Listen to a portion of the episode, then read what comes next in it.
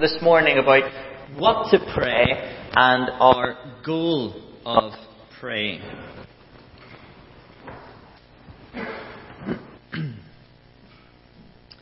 so Second Thessalonians chapter 1, and just beginning from verse 1.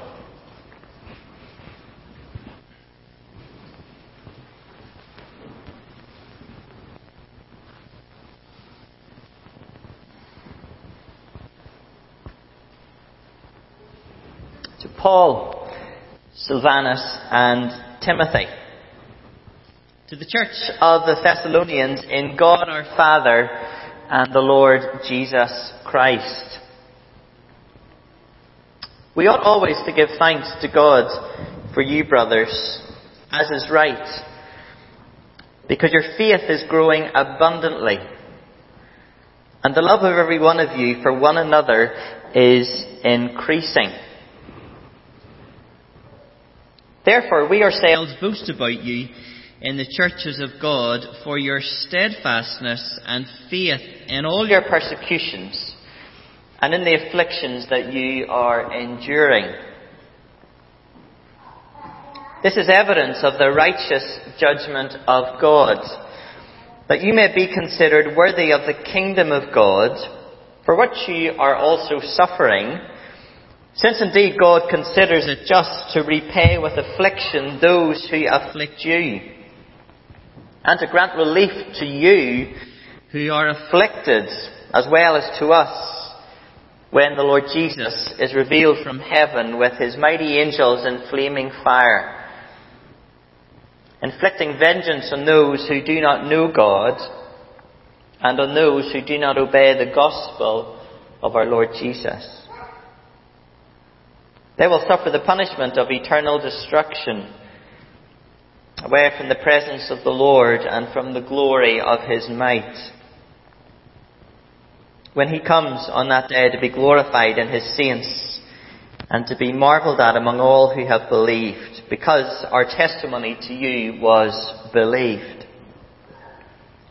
To this end, we always pray for you, that our God may make you worthy of his calling and may fulfill every resolve for good and every work of faith by his power, so that the name of our Lord Jesus may be glorified in you and you in him, according to the grace of our God and the Lord Jesus Christ. So Paul had planted this church in Thessalonica. You can read about that in Acts 17. And as these people were coming to faith in Jesus Christ, Paul, Timothy, and Silas, they were sent away abruptly because of the trouble that was being stirred through their message of proclaiming Jesus as King. The locals said that, that Paul and Silas had turned the world upside down. They accused them of acting against the decrees of Caesar saying that actually there is another king, Jesus. So Paul did not spend long there. Um, he moved on to Berea, but Jews from Thessalonica followed him, so they moved on again to Athens, but they sent Timothy back to Thessalonica to encourage the new believers. We see that in 1 Thessalonians 3. But it would seem then that when Timothy returned with a report, Paul, who's now in Corinth, he wrote the first letter to this church. And then after delivering the first letter, it would seem that Paul received another report and so wrote the second letter um, about six months later. And both First and Second Thessalonians contain um, similar themes, the same themes really. Now, by all accounts, they are very encouraging letters to these new believers. In, in both letters, Paul encourages them in their afflictions. He teaches them on the second coming of Christ. And in both letters, he addresses the problem of laziness within the church. And Second Thessalonians begins in, in a typical style with thanksgiving and prayer.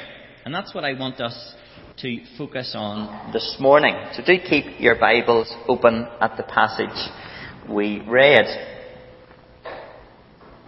Don Carson says this. He says thanksgiving is a fundamental component of the mental framework that largely controls Paul's intercession. So in other words, what Paul is thankful for in the life of these new believers will be what drives his praying. What Paul is thankful for will be the content of his praying. So what is Paul thankful for? Well, firstly, verse 3, he is thankful because their faith is growing abundantly and their love for each other is increasing. Secondly, he is thankful that they are persevering under trial. Look at verse 4. We ourselves boast about you in the churches of God for your steadfastness or patience and faith in all your persecutions and in the afflictions that you are enduring. Now verse 3 to 10 is all one thought, which, which means that all the ideas within these verses are linked. So we could say, because their faith is growing and their love for one another is increasing, they were able to stand under trial. Paul is very thankful for this, and he can't help but speak about this to the other churches that he visits. And I can identify with this a, a little. As, as I go to speak in other churches, in our association. To give update on what God is doing in Craigavon, I will always begin with thanksgiving for what God is doing among us and then move on to some prayer requests. It just seems so natural that, that I want to tell others of what God has been doing. The, the, the signs of faith, the, the displays of, of unity among us, expressions of love for one another. To be encouraged, I do do that, and it's not difficult for me to do that. Paul goes on in verses 5 to 10, and he goes on to say that the fact they are growing in faith while suffering hardship is evidence of what God is doing in their life. God is making them worthy or fit for the kingdom of God. Now, the kingdom of God here is referring to the ultimate final kingdom when Jesus Christ returns. Their suffering, their affliction, is evidence of what God will do in the end. God will keep them. He will protect them. He will perfect them, make them like Jesus. And when that is done, they will have relief from all suffering. Now note, it is their suffering that is evidence of what God is doing in their life. Okay, this stands in stark contrast to any who may say that, that health or wealth or success or happiness are evidence of what God is doing in our lives. And while God's people will have relief, God's enemies, and here it is those who afflict God's people, those who, verse 8, do not know God and do not obey the gospel of Jesus Christ, they will be repaid for their rejection of Jesus and their treatment of God's people. Verse 9, they will suffer the punishment of eternal destruction away from the presence of the Lord and from the glory of His might. And Paul says this is God's righteous and just judgment. Okay, so those, those who believe that Jesus has, has died for their sin, has taken the judgment and punishment for their sin, although they may suffer now, they will have relief for all eternity. But those who do not believe in Jesus now, and so have not had their sin paid for, even though it seems they may have one up now, they will suffer then and for eternity as they then receive God's right and just punishment for their sin. So what Paul is really doing here in verses 5 to 10, he is, is drawing the believers in Thessalonica to grasp an eternal perspective. He wants them to view all of now in light of then. Now these first ten verses, they, they're very, very important for us as we think about how Paul prays. Because in verse 11, we read, To this end we always pray for you. Okay, to what end? That your faith growing until you're like Jesus Christ when He returns. To that end. And it's now we're going to see the connection between thanksgiving and prayer. So what Paul is thankful for, that is their, their faith growing and evidence of what God will complete on the final day, these are the very things he prays for these believers. He prays with an eternal mindset that their faith will grow. So before we think more about this, it's, it's important that we pause for a moment uh, and ask ourselves this morning, um, what are we most thankful for in life? What are we most thankful for in life? So we're seeing that, that thanksgiving is fundamental to the framework or to the content of our prayers. So it's important we ask ourselves, what are we most thankful for? Another way to ask this is what do you value most in life? I used to accompany quite a few singing exams, and quite a number of years ago now, I was accompanying a, a little girl. She was primary age, and she was doing her grade two flute exam. And one of the pieces didn't go so well for her, but Mum was outside, of course, listening to how she was getting on, and of course she heard that one of the pieces didn't go so well. And when the child came out, mum, mum brought the little girl to the side, and, and she got down on her knees so she was eye level with, with the little girl, and she said, now you listen to me. You listen to me. She said, this will not affect you getting a place at university. And you will not be thinking about this on your wedding day. Now, I did something similar to you. I was sniggering to myself. And probably the mum was right. The grade two flute exam was not going to affect her place in the university. And perhaps she is married now, I don't know. But if she got married, I'm quite sure she wasn't thinking about it on her wedding day. But it is revealing, isn't it? Because it showed that what this mum, what this person valued highly in her daughter's life.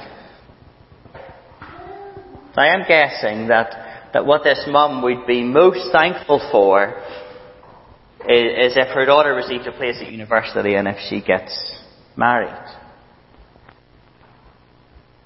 And we have to wonder how this response might have been different with an eternal mindset and with a focus on this daughter growing in faith.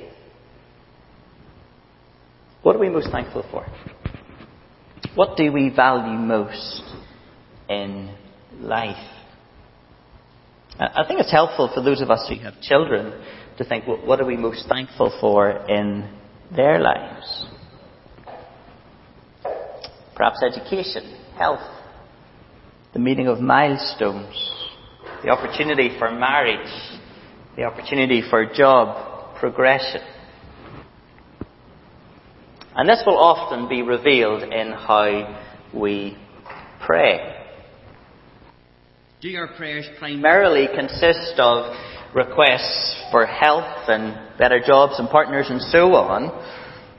I have to say it, it's really encouraging to speak to many of you who have children who do not know God and, and very clearly your focus is on faith and eternity.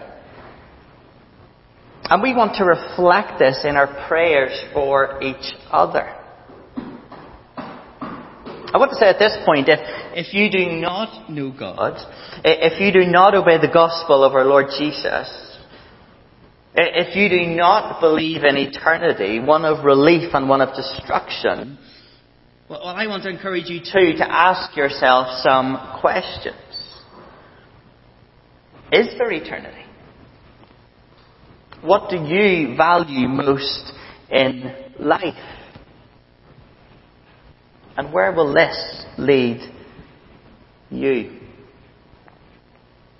Well, let's come to verses 11 and 12 and see how Paul prays.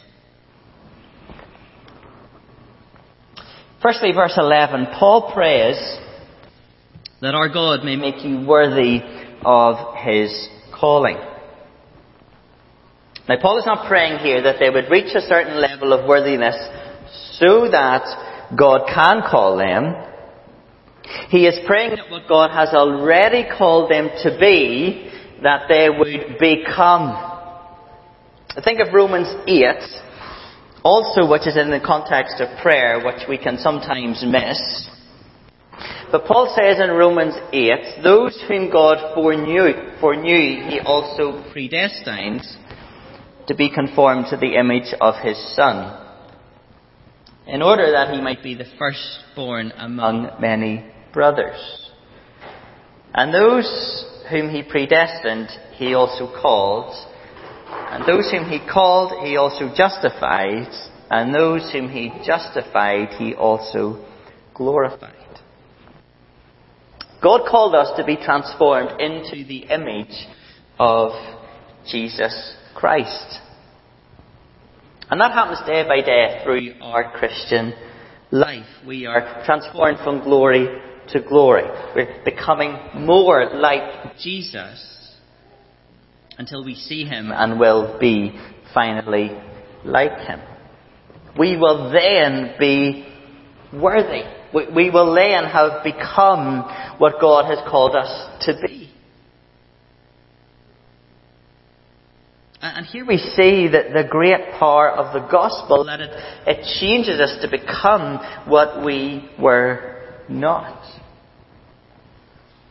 Paul prays that God would continue to make these believers more like Jesus Christ.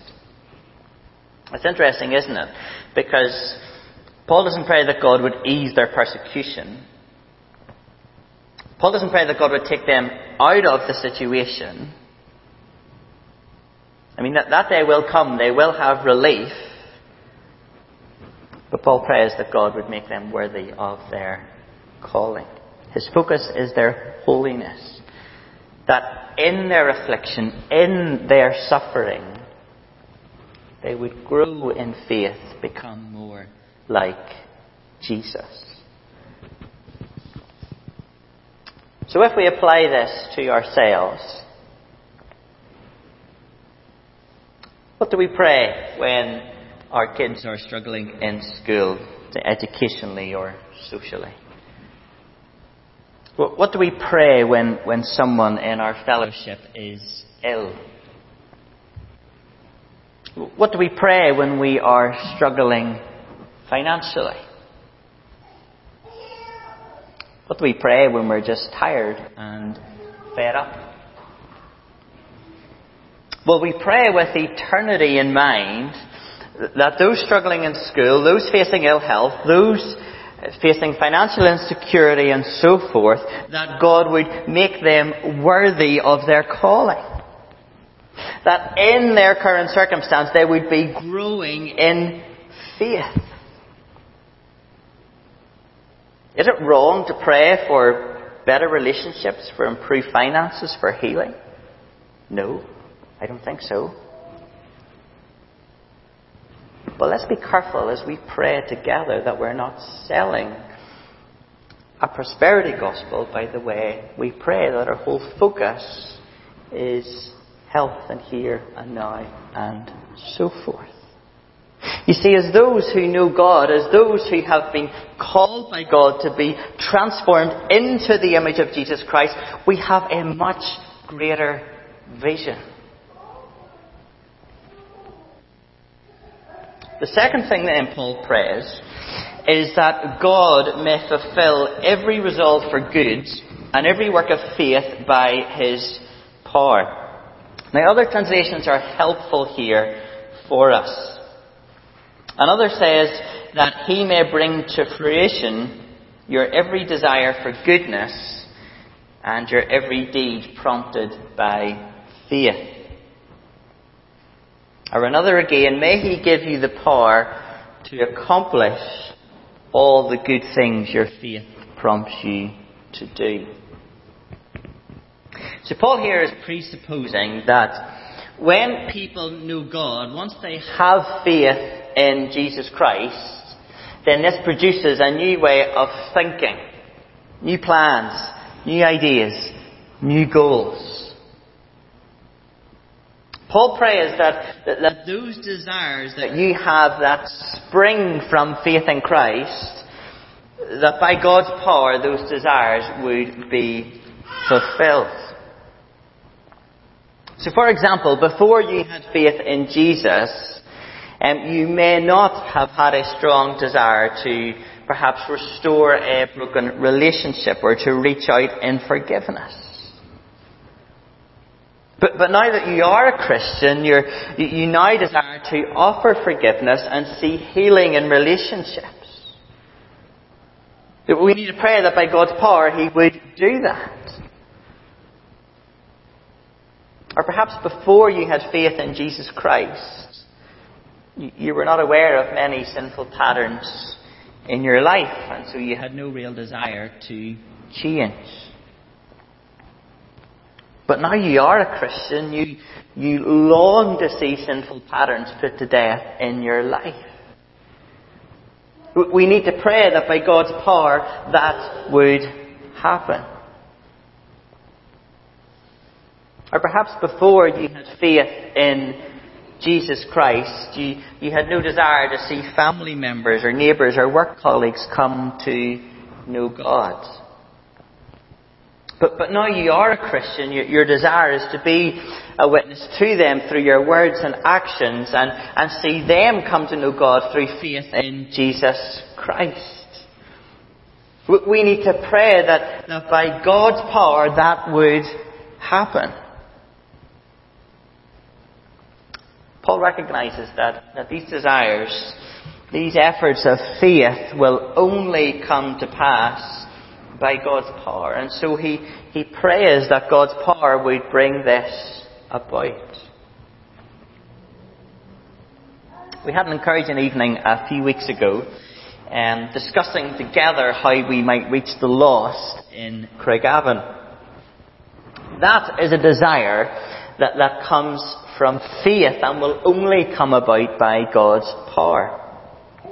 Uh, and I think this would be a helpful exercise to, to do again to discuss wider issues perhaps that, that spring from faith in Jesus Christ. So that we can pray together for God's power to bring these about and perhaps even help each other to discern which desires are springing from faith and which are not. See, there are desires that we will have that are no different to those who do not have faith, perhaps like some mentioned before. And they're, they're, they're not necessarily wrong desires. But there are desires that come from faith, and I believe it is these desires that Paul is praying that God would bring to fulfillment. So Paul prays for two things, and then in verse 12 we see the two goals of these prayers. Firstly, so that the name of the Lord Jesus may be glorified in you. So the goal of praying is that the Lord Jesus may be glorified in our life. This, this hit me some years ago. I was um, praying repeatedly for God to take something away. And, and then I realized that, that my primary drive and motivation in praying was, was not primarily for the Lord Jesus to be glorified, but for this thing to be taken away so that I could feel better about myself. I, I was praying primarily to have my felt needs met rather than praying primarily for the glory of Jesus Christ. And if our goal is for the glory of Jesus, then we will be praying the things that Paul has just prayed. We want to pray first and foremost, not for what we perceive our needs to be, but for the glory of Jesus Christ. Because if we come to God to have our emotional and psychological and emotional needs met, we may well come with our glass half empty, feeling very hard done by. But if we come to God knowing our deepest spiritual need has been met, and with eternity in mind, we will be coming with our glasses full and overflowing with thanks in our heart, bringing glory to Jesus Christ and able to move on with hope. So the first goal is that the Lord Jesus may be glorified in our life. The second goal, that we will be glorified in Him. Or we could say the glorification of believers.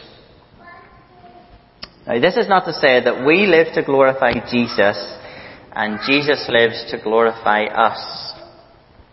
Remember what we read from Romans 8. God predestined us, He called us, He justifies us, and will glorify us. What does it mean for us to be glorified in Christ? It means to be transformed into the image of Jesus Christ. And we say this is to be the process of Christian living. That we become more and more like the Lord Jesus, or more and more glorified. And in the end, when we are perfected, this will not take away from the glory of Jesus, but as one writer has said, this will become the most spectacular means of bringing him glory. To think that that, that we who were, were sinful and, and self-centered and rebellious have become increasingly like Jesus to the point where we are perfectly enjoying the presence of Father, Son and Holy Spirit. This can only happen through the power of the gospel. And so Jesus will be glorified through what He has done in us. And Paul ends, all this happens according to the grace of our God and the Lord Jesus Christ. To live a life worthy of our calling, to see every good resolve fulfilled, does not ultimately rest on us, but on the grace of our God and the Lord Jesus Christ. Let us pray together.